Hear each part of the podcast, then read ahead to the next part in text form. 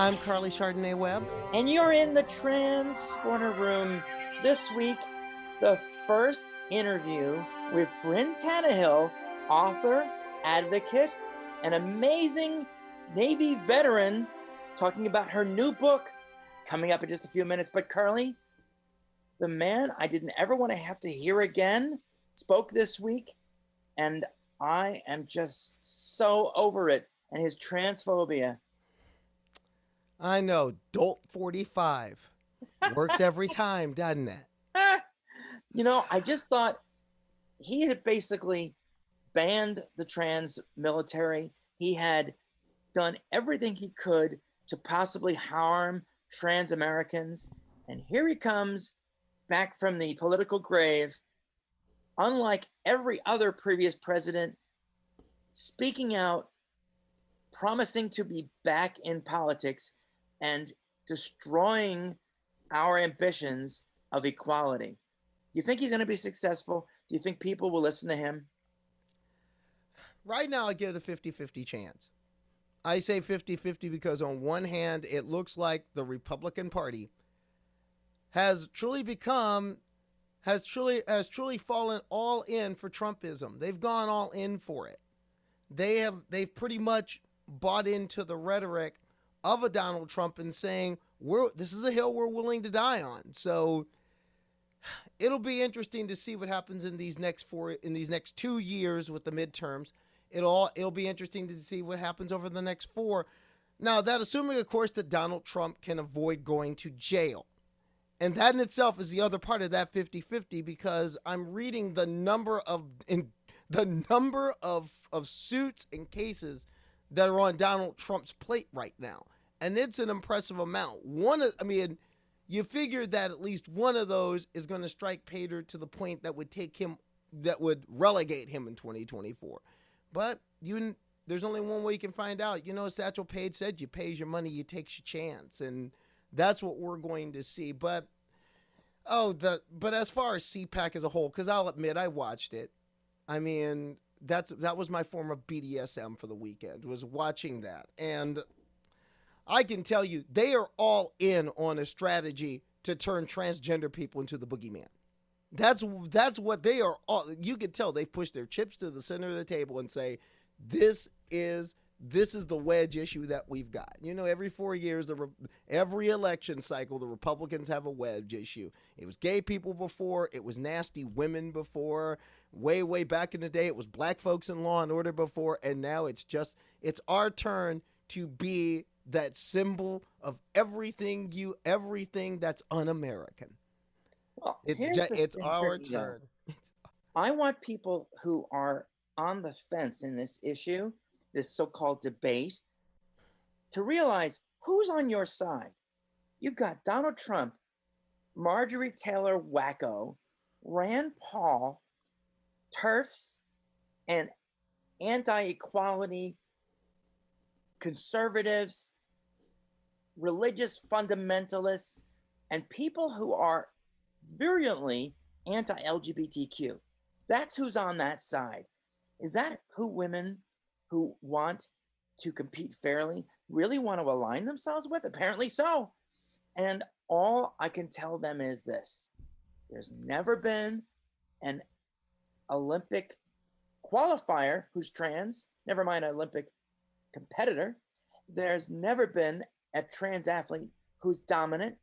And on top of everything else, there's no science to prove that trans women make cisgender women inferior.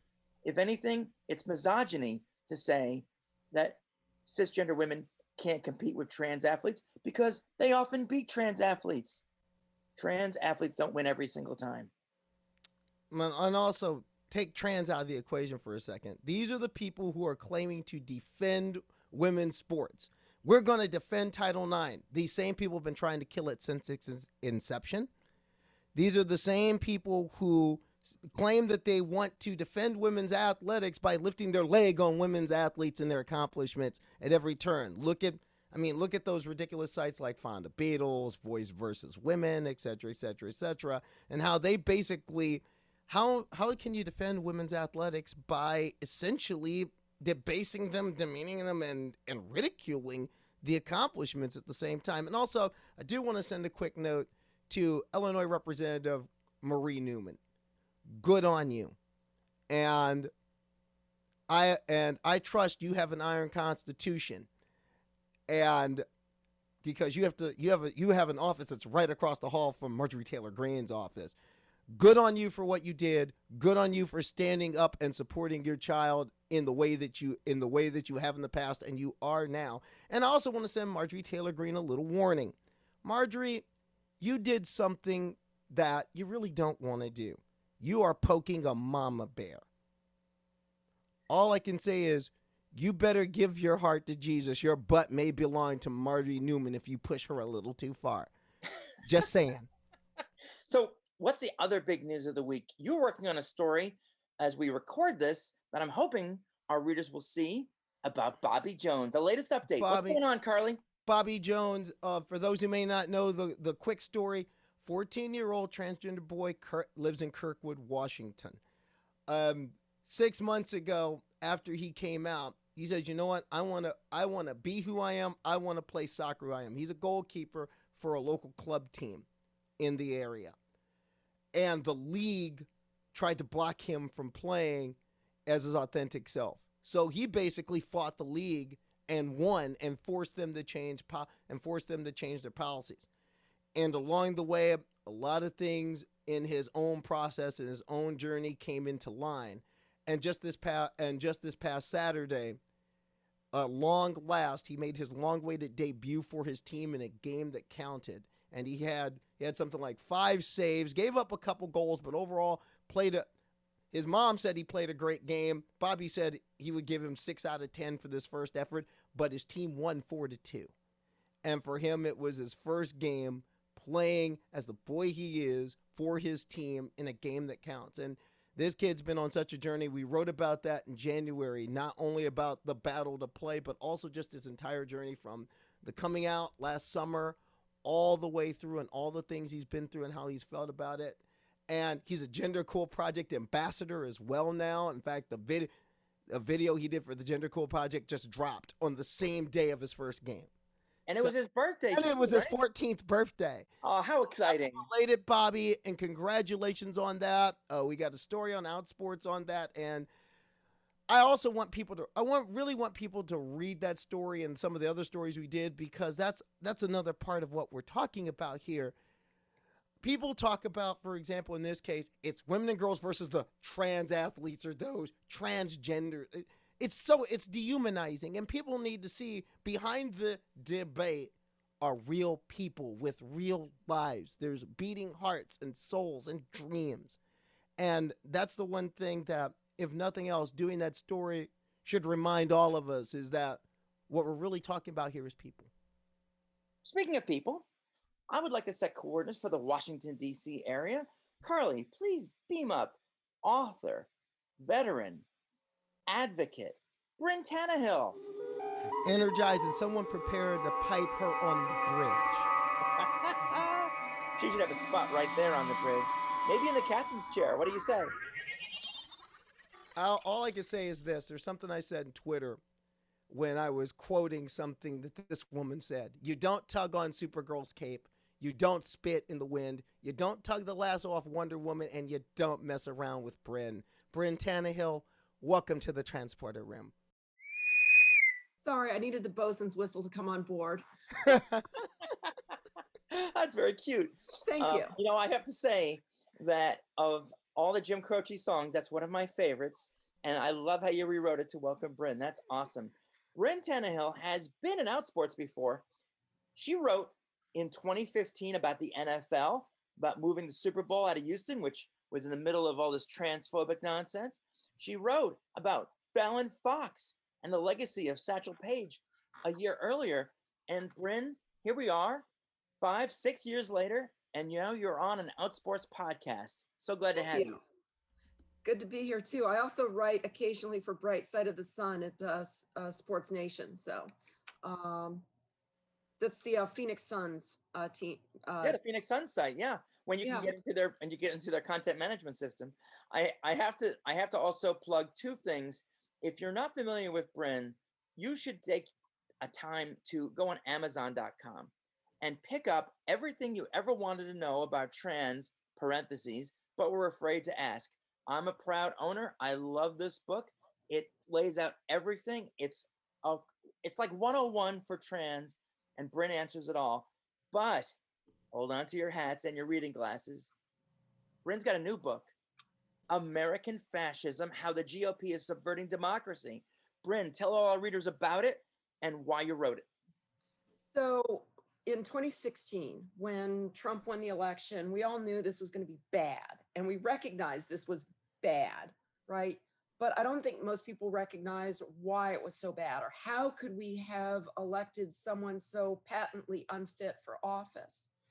And I started a project to try and describe holistically, meaning everything, where this came from, why this happened, what it means, and look at what implications this has for our future.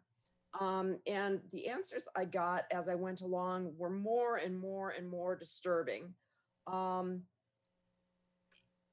this comes from and is essentially has its roots in American racism and religion and the relationship between religion and racism. And it quotes Frederick Douglass on how he saw it, and looking at that through the civil rights movement.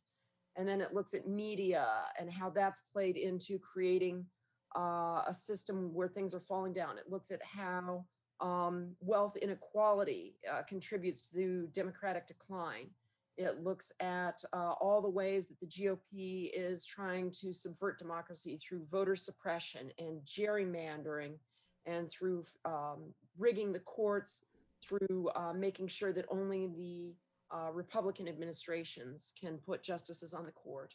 It looks at historical analogies that are current. Since the end of the Cold War, we've seen a new type of autocratic regime arise called the competitive autocracy, where only one party can win, but there's still elections, and they still kind of feel like real elections, but they really don't matter, because you know which party's going to win regardless. And we're seeing that not just in places like Hungary and Poland and Russia and Turkey, but places like Wisconsin and North Carolina, where voter suppression and gerrymandering ensure that Republicans always end up winning regardless of how people actually vote.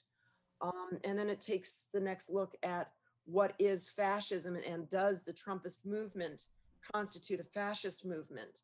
And it looks at how numerous different scholars have approached what the characteristics of fascism are. Finally, it asks the questions, what does this mean for the United States and where we're going? And even though I wrote the conclusion of the book months ago, I have the distinct sense that it's going to be relevant in 2024 and even 2028.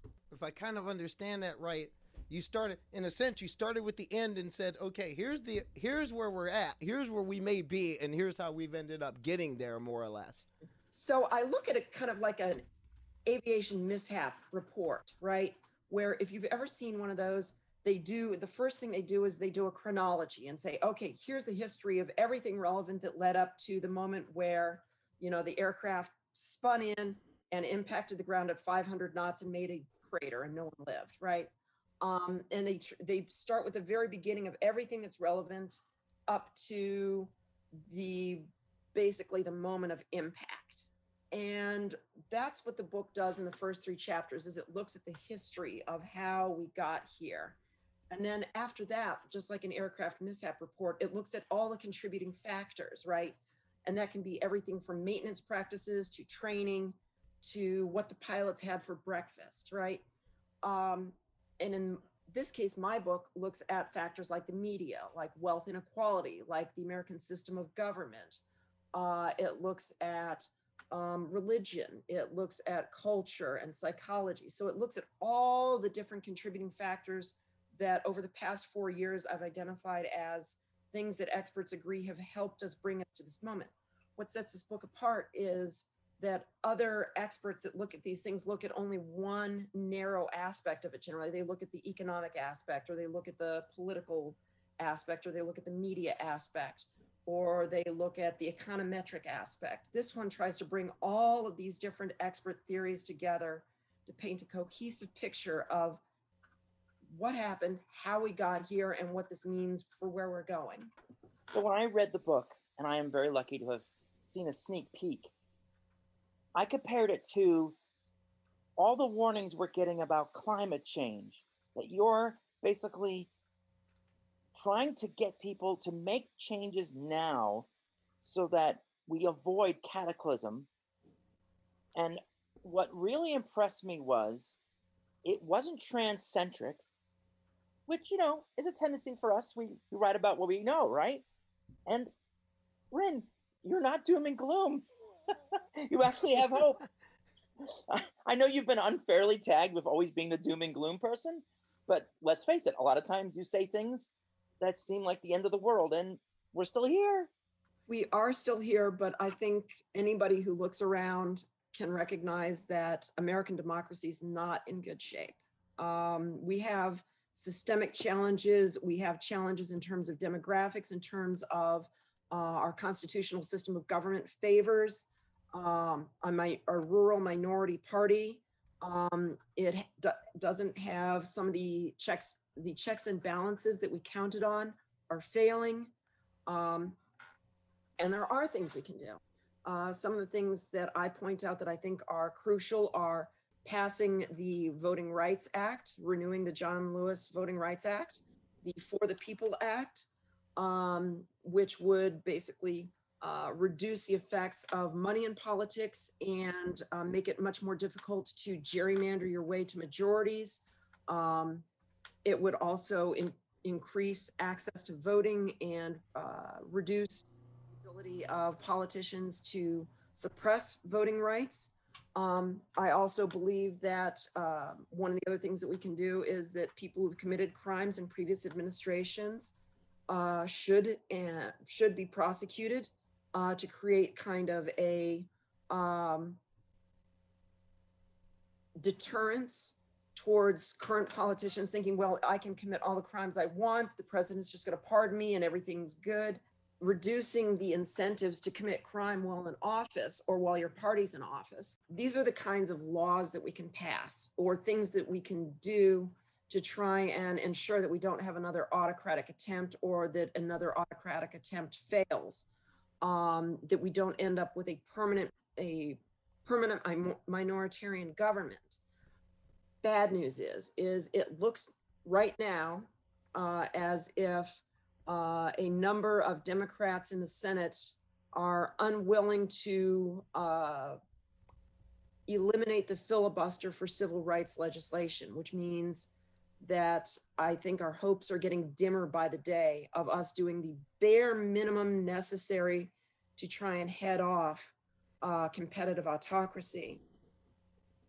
Right now, it doesn't look like we have a path for the John Lewis Voting Rights Act, and it doesn't look like we have a path for the People Act, which are both going to require the end of the filibuster in order to pass. Bryn, you are trans, you are a veteran, you served your country, and by all accounts, you love your country. I'm reminded of the column you wrote in the New York Times about after the Supreme Court decision came down and the anger, the hurt and the anger that was in the words I saw on the page. For you, being trans in this country and seeing this, what is it like? What does it feel like for you personally to realize that the Republican Party is using you and me and Dawn and us as the target to show here is the enemies of the state? So my book, and I'm going to give away a little bit here, concludes with a quote from one of the most difficult movies ever made to watch. But it quotes Morgan Freeman as William Somerset in the movie Seven. And to paraphrase, Ernest Hemingway once wrote, "The world's a mighty fine place and well worth saving." I agree with the latter part. And that's how I feel about the US on a lot of days, is that there is racism and there are we are rapidly falling into competitive autocracy, and that we have politicians who aren't willing to, even the good ones, or supposedly good ones, aren't willing to do the things necessary to protect our democracy and protect the people who voted for them. We are watching the disenfranchisement of millions of African Americans across the US as Republican politicians respond to the results of the 2020 election by increasing voter suppression. And there's something here to save. But right now we are failing at doing the things that we need to do in order to be the society that we would like to think we are. And that distresses me. And as I look at what's going on with the Republican Party taking trans people as the wedge issue, as the group of people along with immigrants that they blame for everything that's bad in the universe, right?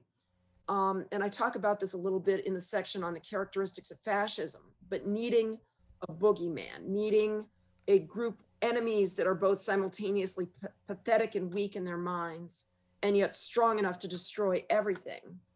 These are central aspects of fascism, which when you start talking about creating a permanent minoritarian government whose characteristics are essentially fascist, and people are either #1 or #2 on their list of threats to what they consider all that is good and decent and godly.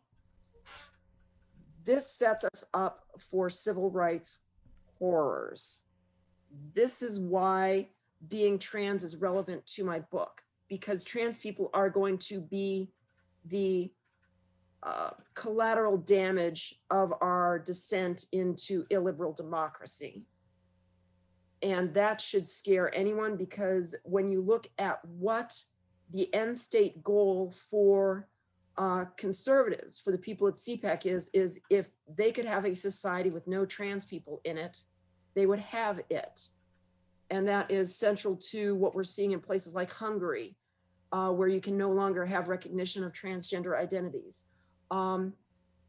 Once we cease to exist as an identifiable group, then it becomes a lot easier to do things to us, right? And we look at that and we see withholding medical care, banning from the military, banning from sports, banning from access to medical care, like I said, banning from public facilities. And if you look at what previous oppression has looked like in the United States, that's what it looks like, because, and that also what it looked like in Germany in the 30s, because Germany actually looked at what America did to Black people during segregation and Jim Crow and said, yes, that's our model for what we want to do to marginalize and oppress and encourage Jews and Roma to leave Germany during the 30s. So these are all things that make my spidey sense tingle, to use.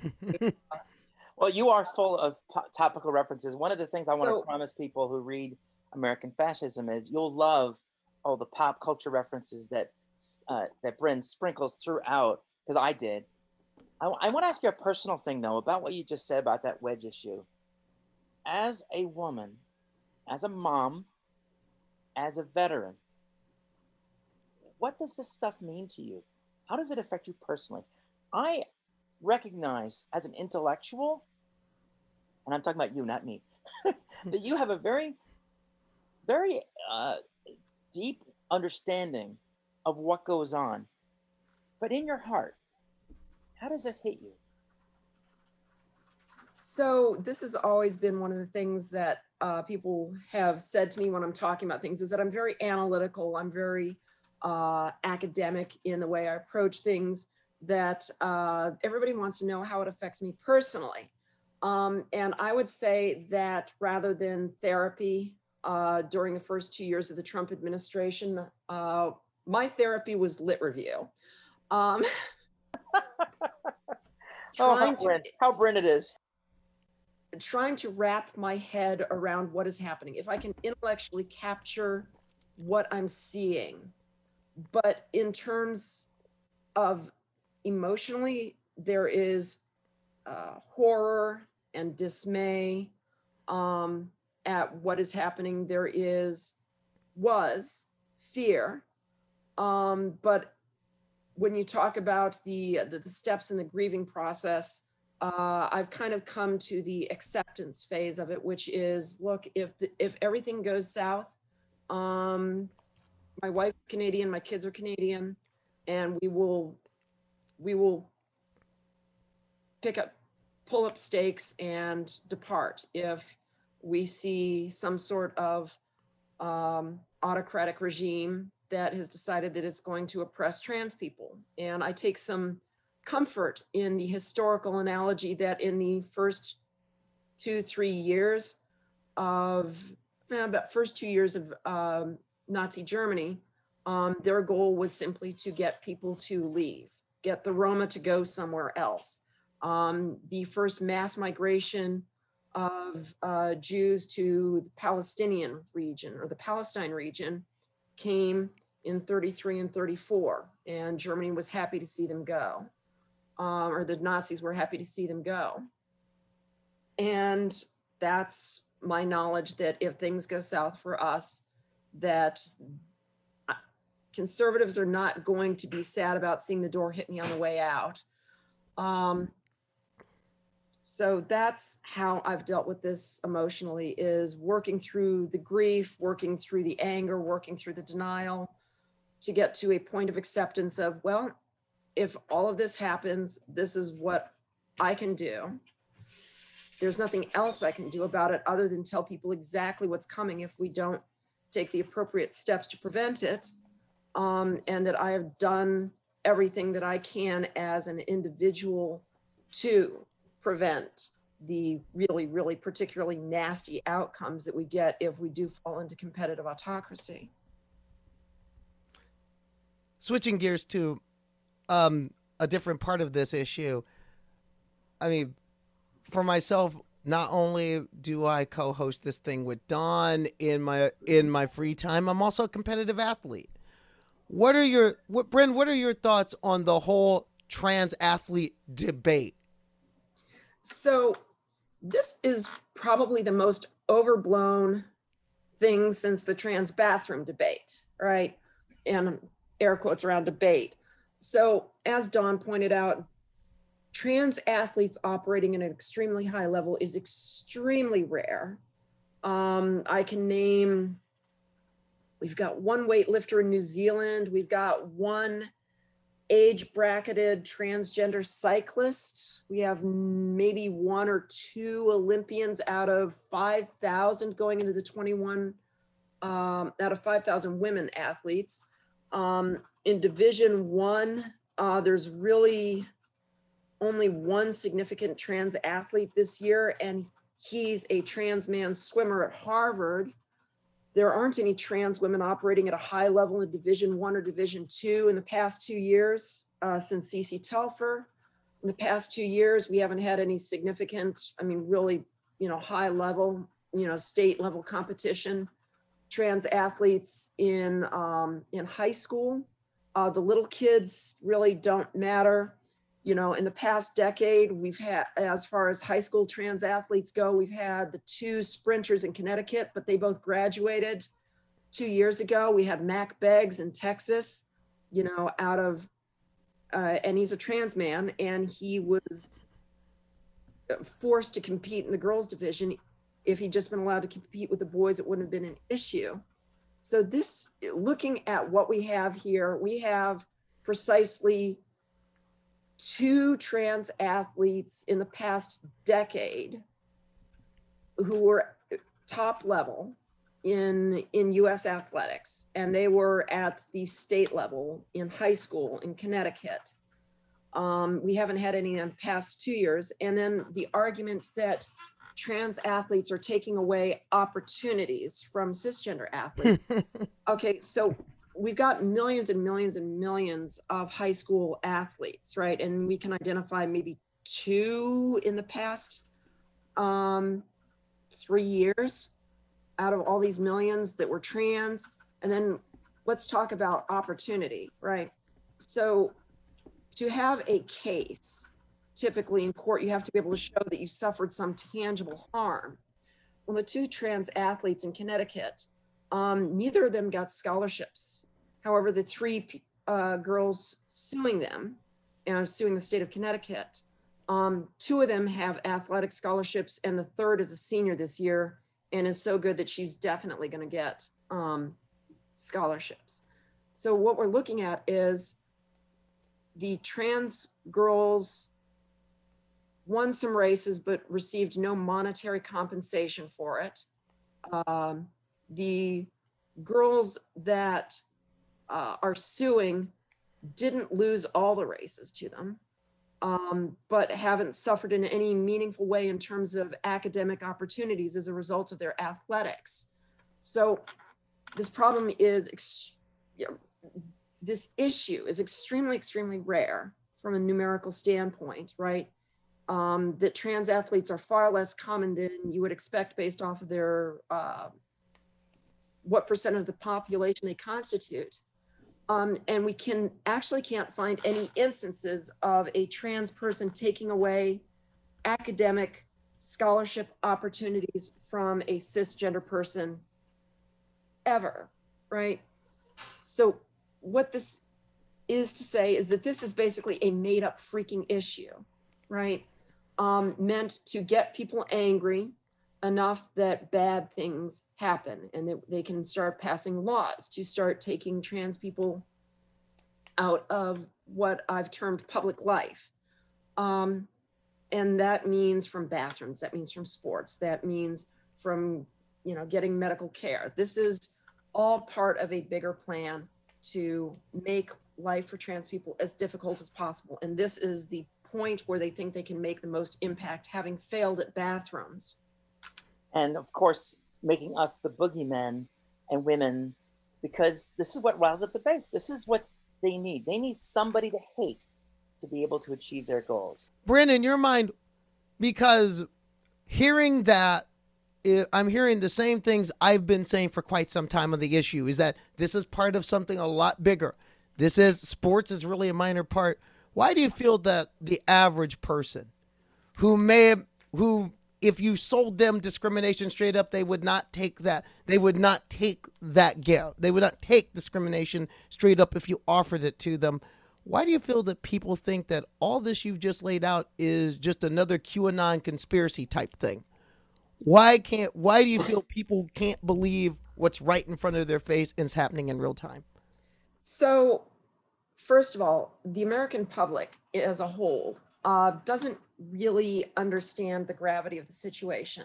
That whenever you say, this is actually pretty close to what the characterizes fascism, right? Oh, no, it can't be that. It couldn't happen here, right? Which was the subject of an actual book in the 30s, Sinclair Lewis's book. They titled that on how people didn't think fascism could come to America back in the 30s. But the other thing is people think they understand the situation. They do understand that male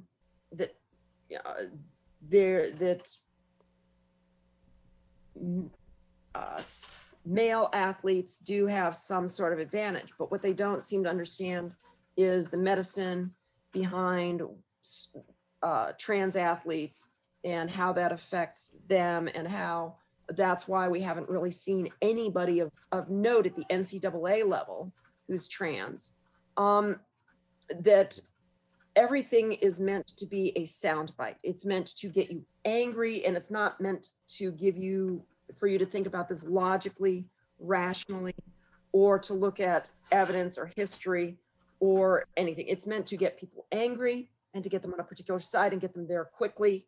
And with the stovepiped media influences that we have today, right? Your Fox News and OAN and Newsmax watchers typically stay in a very narrow lane of media. They're never going to hear any of the things that I just told you about the IOC or the NCAA, or how rare trans athletes are at the high school level, or the fact that there is no monetary gain, or that they're simply dislike trans people enough. So the people that might be influenced never really have access to the kinds of information that presents a different case or presents presents reality. The other part of it, though, is that people don't see or have the time to read the internal documents to what the religious right puts out. They don't have, they don't bother reading Project Blitz's plan for what to do with trans Americans, which is to treat us as a public health hazard and use the full force of government to discourage people from being trans under the legal guise of promoting public health. Discouraging people from being trans. That's like basically saying, well, you should stop being blue-eyed. Or from now on, you'll have to use Hannah's example. You'll have to use your left hand instead of your right hand.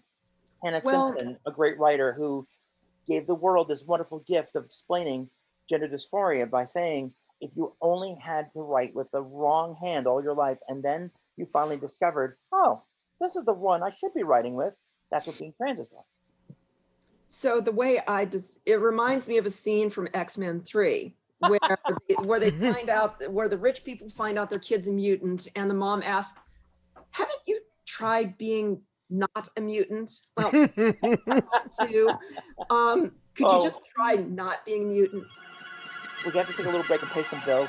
When we come back, Bryn Tannehill is going to share some things that you don't know about Bryn Tannehill, and if she doesn't, I will. You're in the Transporter Room.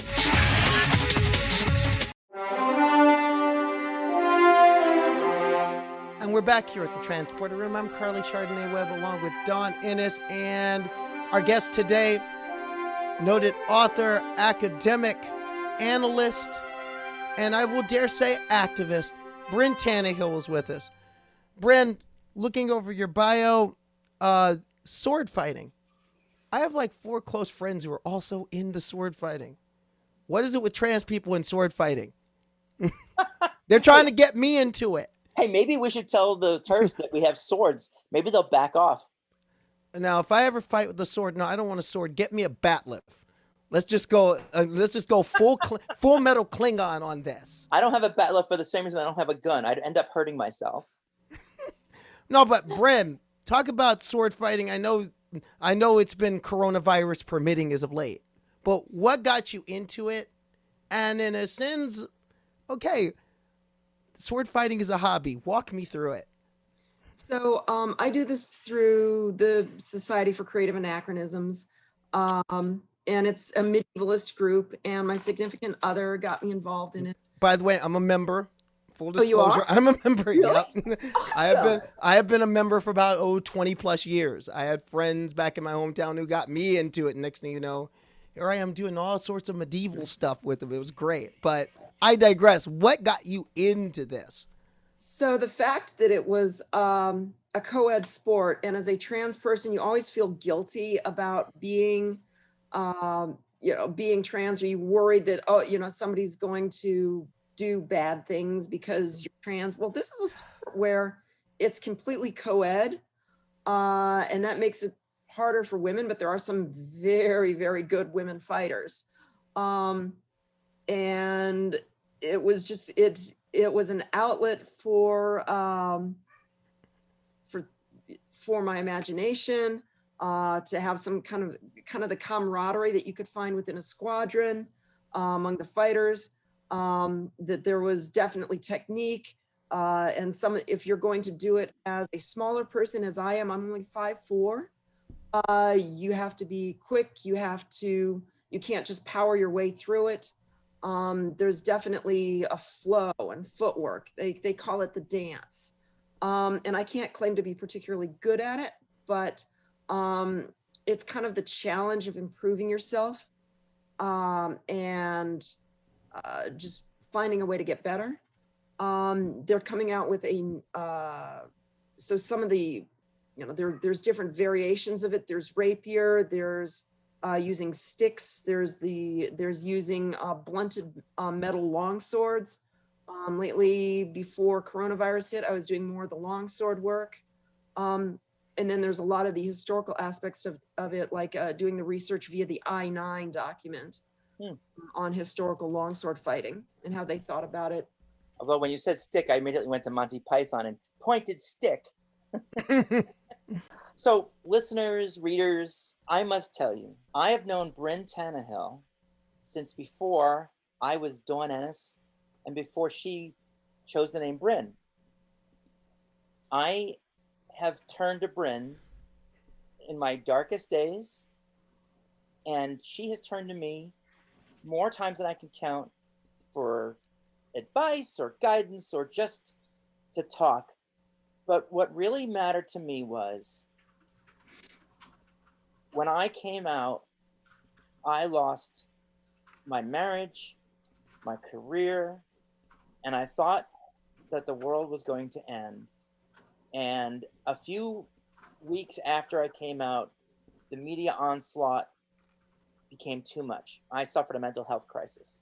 And a lot of people took me to be a pariah because I detransitioned. I lost my way. And even then, much to her own risk, Bryn Tannehill stood by me.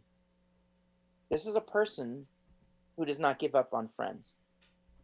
And I just wanted to take a moment to say thank you, Bryn, because your support and the way you lead your very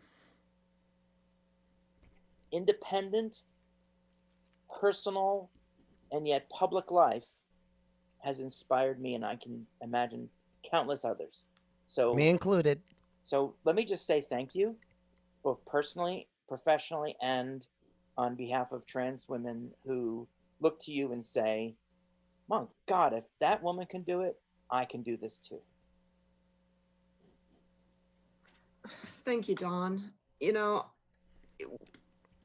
when you're having your moment of doubt and pain, to use a Rolling Stones song as kind of a touchstone, I remembered that there were my own moments where I had doubts and fears about transitioning and about what it meant and where it was going to go. And that there were times when I needed to pause what I was doing and step back and think and let my doubts get ahead of me. And I recognized that that was something that might be happening for you, and that we all have our own paths, that there's no one right way to do it, that it's not a race, that we all have to figure it out for ourselves, and that giving you the time and space to figure out what you needed for yourself. And that if that moment where you said, no, I can't do it, for whatever reason, that was your moment, that was your personal journey.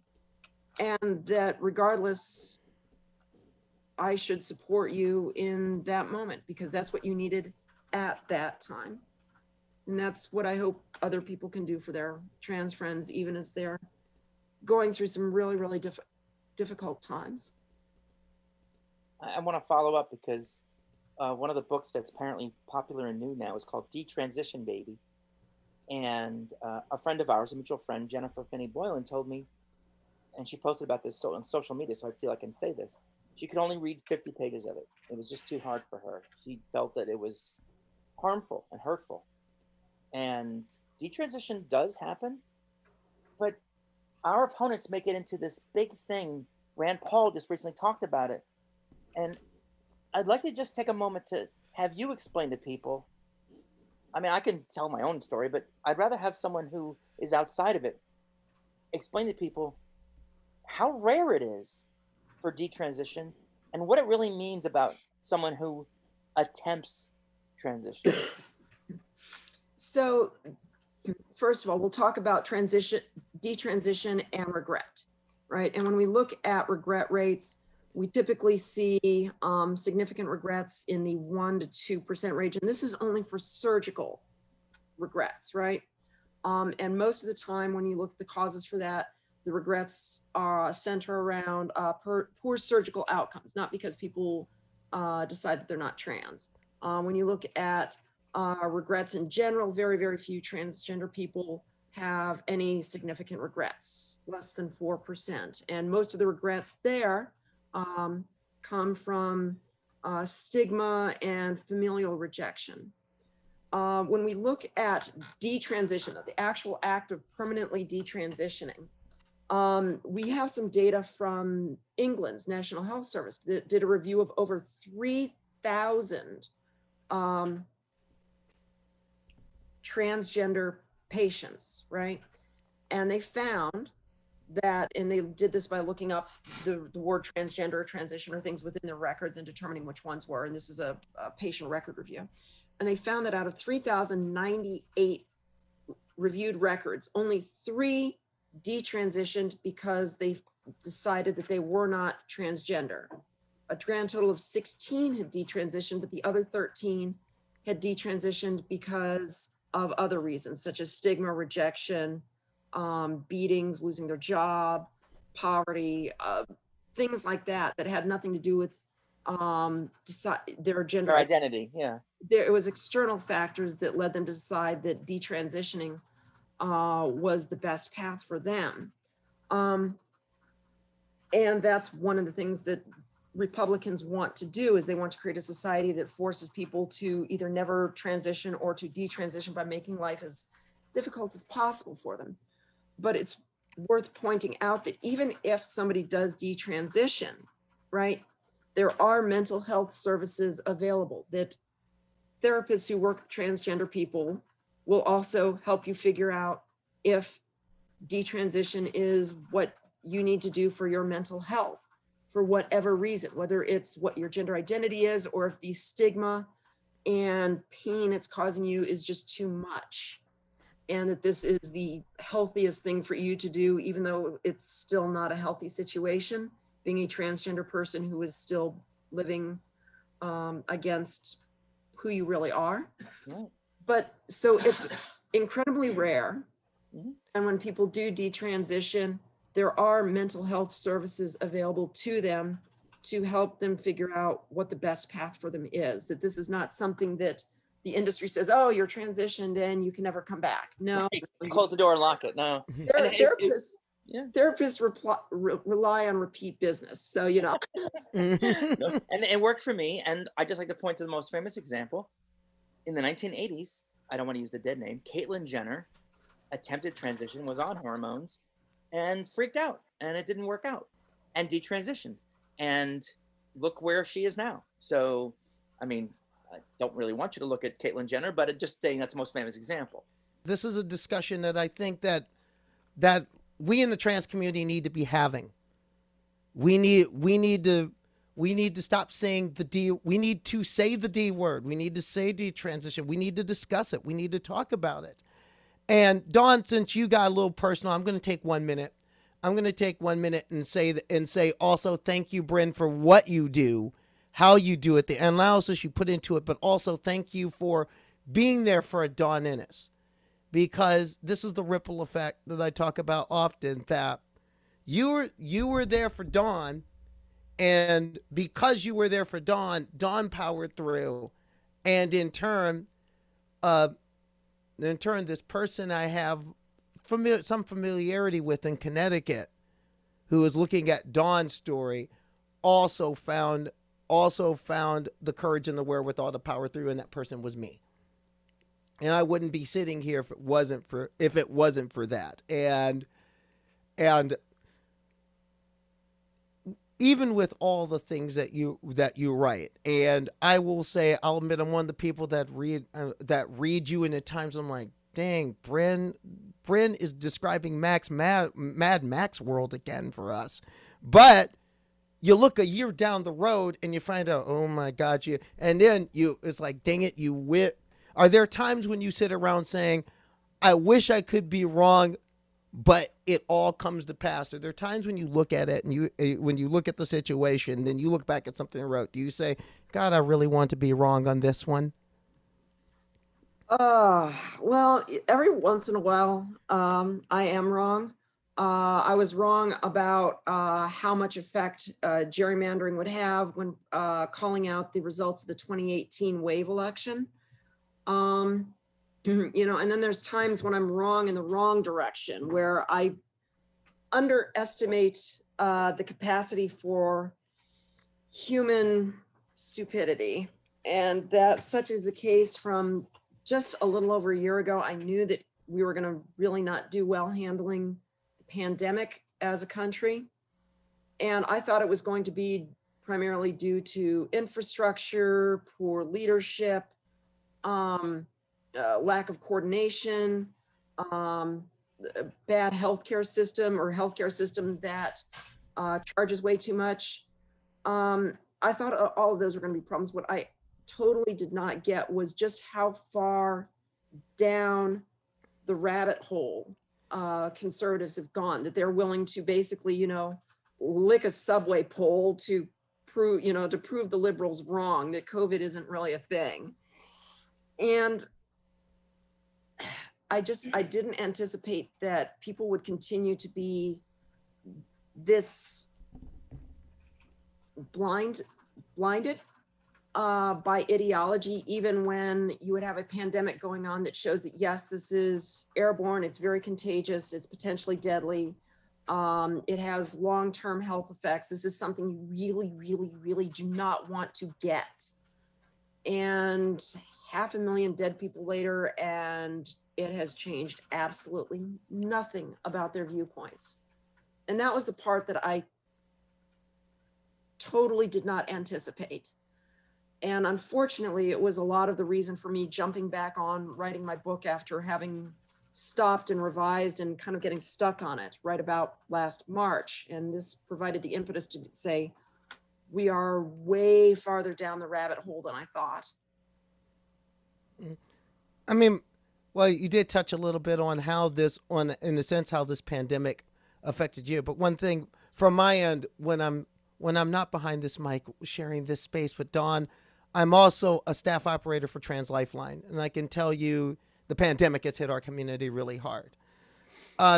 What are some words of encouragement that you could give some of our people, especially in our trans communities, who have felt a lot of isolation, a lot of services taken away? What is a community? What do we need to continue to do to respond and be a bulwark for each other in this time? Because this crisis is not going away tomorrow, or the next week, or maybe even the next year. So the good news is that I am actually fairly optimistic about the vaccine schedule at this point. We have the Johnson & Johnson vaccine coming online. We're expecting to hit maybe 4 million vaccinations a day pretty soon.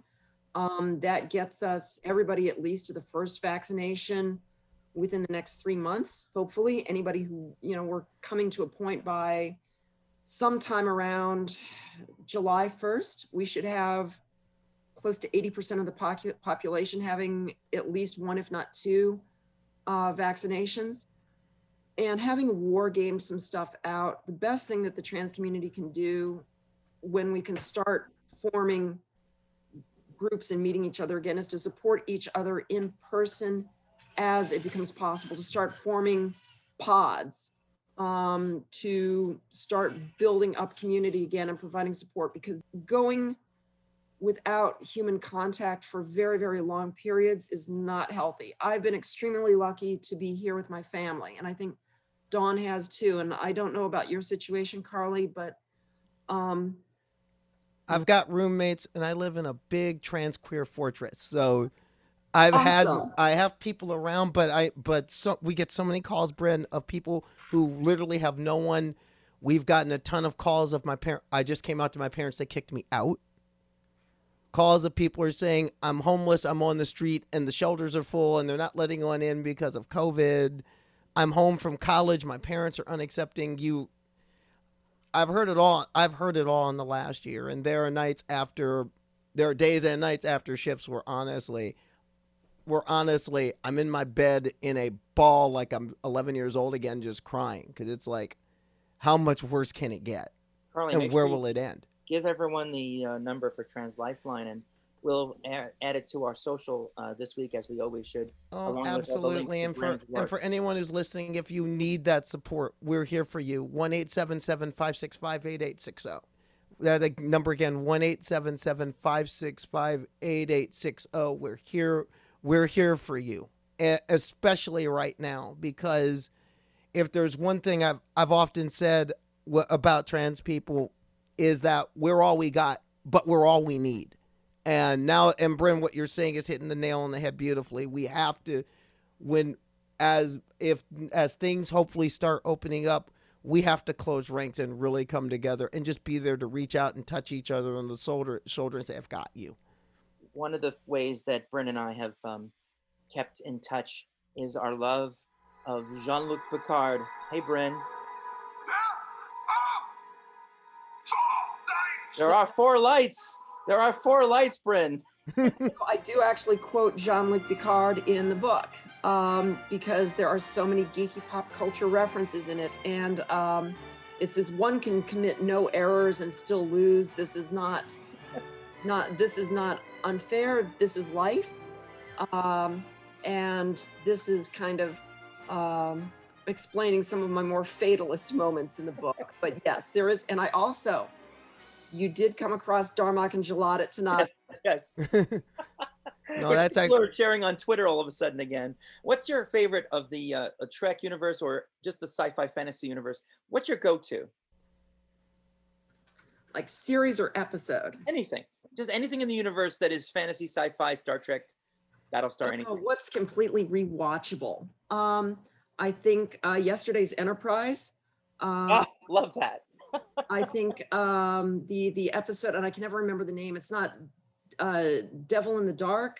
With the thing that goes through the... No, the one where Garrick and Sisko manipulate the situation in order to pull the Romulans in on their side during the Dominion Wars. That was a very detailed and like personal episode where he erases the log entry at the end, right?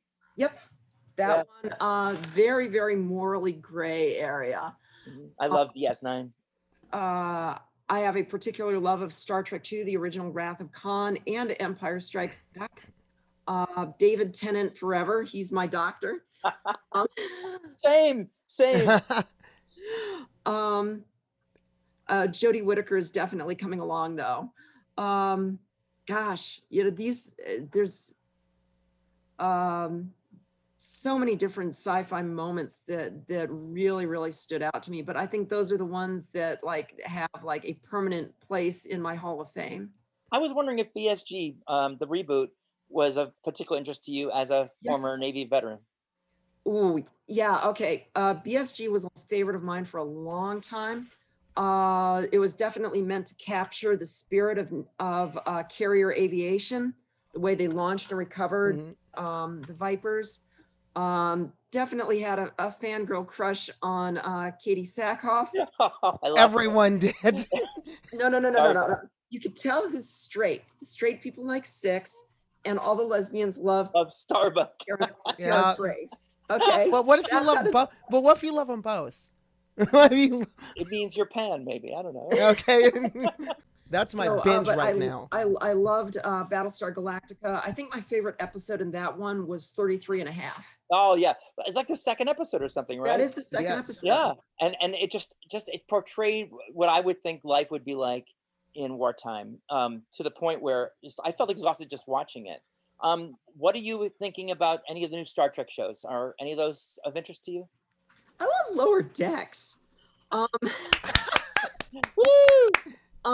It doesn't matter. The newer stuff just feels too JJ Abrams, and JJ Abrams managed to ruin both of my favorite. He managed to ruin both Star Trek and Star Wars. Thank God for you, Dave Filoni. The Mandalorian is fantastic. We love The Mandalorian. Except we love The Mandalorian. Let's just close on Gina Carano, because we haven't actually touched upon this, and I've been saving this. Oh, God, my feeling has been that as a former Disney employee, I know I had a sign a document that said if I embarrassed the company in any way, I could be fired. Gina signed that same document. Same thing. Hello. So all the people all thinking she's been canceled. No, it's consequences, not cancellation. What are your thoughts, Bryn? It's ironic that Republicans are such big fans of at-will employment and union busting, but then when somebody suffers the consequences of at-will employment, they suddenly dislike it a lot. Look, there is a continuing streak of transphobia within MMA, especially with what we saw with Fallon Fox. But we saw the first hints of this with her and making fun of pronouns on Twitter. And as we've seen repeatedly, scratch a transphobe, you find out that there's a lot of other groups of people that they don't like. And I think that that's seen with Gina. I mean, to me, it's like, I don't understand why this became such a thing where all of a sudden I mean, I guess it was a thing on Parler, assuming it's still around, of course, but I always figure out, I was like perplexed, like, okay, if you sign a contract saying there's certain things you're not going to do, and then you do them, it's no surprise. I'm just wondering quickly, what do you think the Gina Carano, Ben Shapiro film project's going to look like? What will come out of that? Because, you know, earlier this year, Ben kind of embarrassed himself and became the butt of a lot of YouTube remixes. Only earlier this year? He does it like every freaking day he's alive. I hate that guy. Yeah, but his attempt at Cardi and his try at Cardi and Megan was just like, Ben should have been canceled right then and there. We should never hear of him again, but we're going to. Ben Shapiro, Gina Carano, Bryn, what do you think that film project's going to look like? It's going to look low rent as hell. If you've read Ben Shapiro's novel, it's basically this close to be closeted gay fanfic. And it's also kind of the Turner Diaries for conservatives. If you've read his novel, it's really, really warped. It's really, really hates Black people and Muslims, and it's an unreadable mess. The characters are terrible. So imagine if you kind of like, imagine God's Not Dead with guns, and you kind of get an idea of where this is going, okay? Production values of anything with Kevin Sorbo in it is that. Hercules. So look, whatever they produce is gonna make a lot of money the same way God's Not Dead did, but it's gonna make a lot of money because the budget's going to be awful. They're not going to get any other major star talent. The scripting is going to be heinous, and it's going to be unwatchable to 80% of the population. But the other 20% is going to love it and go see it just because it's the kind of weird revenge fantasies that they want, like Ben Shapiro's novel. So in other words, straight to Amazon. If he's lucky, I would think it's probably going to end up on some Parler site or something. Yeah, it's gonna make money, but that's not hard when your operating budget's $1 million. Speaking of Amazon, go there now, buy Everything You Ever Wanted to Know About Trans But Were Afraid to Ask, and pre-order American Fascism, How the GOP is Subverting Democracy, both by Bryn Tannehill, our guest and our friend. Thank you, thank you, thank you, Bryn. You're welcome. Thank you for having me on. No, thanks for being here, because I know you're busy and you giving us a little bit of time. I appreciate it. And also thank you for what you do, and thank you for your voice, because in many ways reading Everything You Wanted to Know About Trans gave me a lot of insight into my own process moving forward. And isn't it nice hearing her voice? She's a beautiful voice. I love her voice. Well, thank you both. I appreciate the kind words for the book and for the fact that you can actually listen to my voice and not want to throw things at me. No, we'll save that for Dawn. That's my job. Don't take my job. Set coordinates, Carly. Beam her back to DC.